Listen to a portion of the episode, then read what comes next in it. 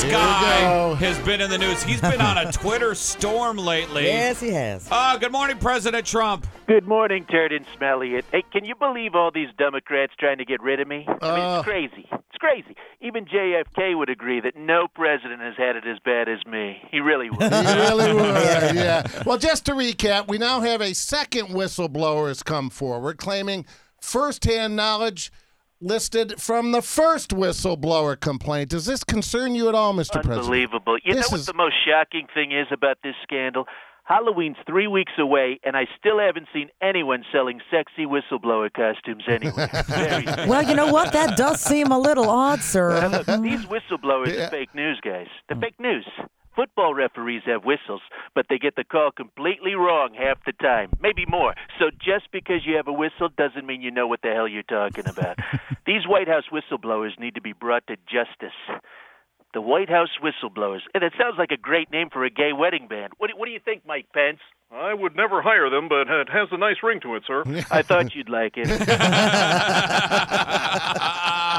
I, I saw uh, Joe Biden called for your impeachment for the first time yesterday, Mr. President. You know, he just knows that he couldn't beat me in a fair election. Besides, Sleepy Joe's too old. Every time I see him, he looks more and more like a confused grandpa trying to figure out how to use a USB stick.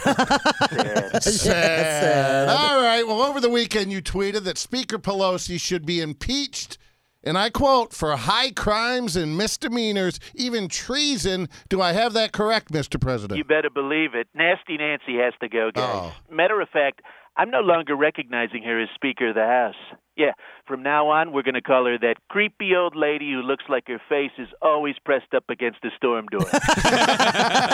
Okay, let's let's talk movies, uh, Mr. President. Have you have you seen Joker yet? I did, Christy. You know, that was a great film. It really was. Pence liked it, too. Loved it. And who better to portray the Joker than Joking Phoenix? I mean, the title's in his name, for God's sakes. Sir, I believe it's pronounced Joaquin. Don't correct my usage of the Mexican language, Mike.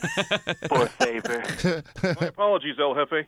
That means the boss, guys. Did you know that? Yes, We do now. Yes, yes, yes, yes. Hey, uh, by the way, Yes, have you reached out to Senator Bernie Sanders since he suffered a heart attack? You know what? I haven't, but I do like Crazy Bernie, and I'm so glad he's okay. I'd love to send him a message real soon. Well, Mr. President, we have a little surprise for you. It's a little Torgan Elliott exclusive. The debates are here next Tuesday, and with us right now on the other line, You're kidding. no, no, from Vermont, Senator Bernie Sanders. Bernie, hello. How you feeling? Hello, and uh, thank you for having me, guys. I feel great.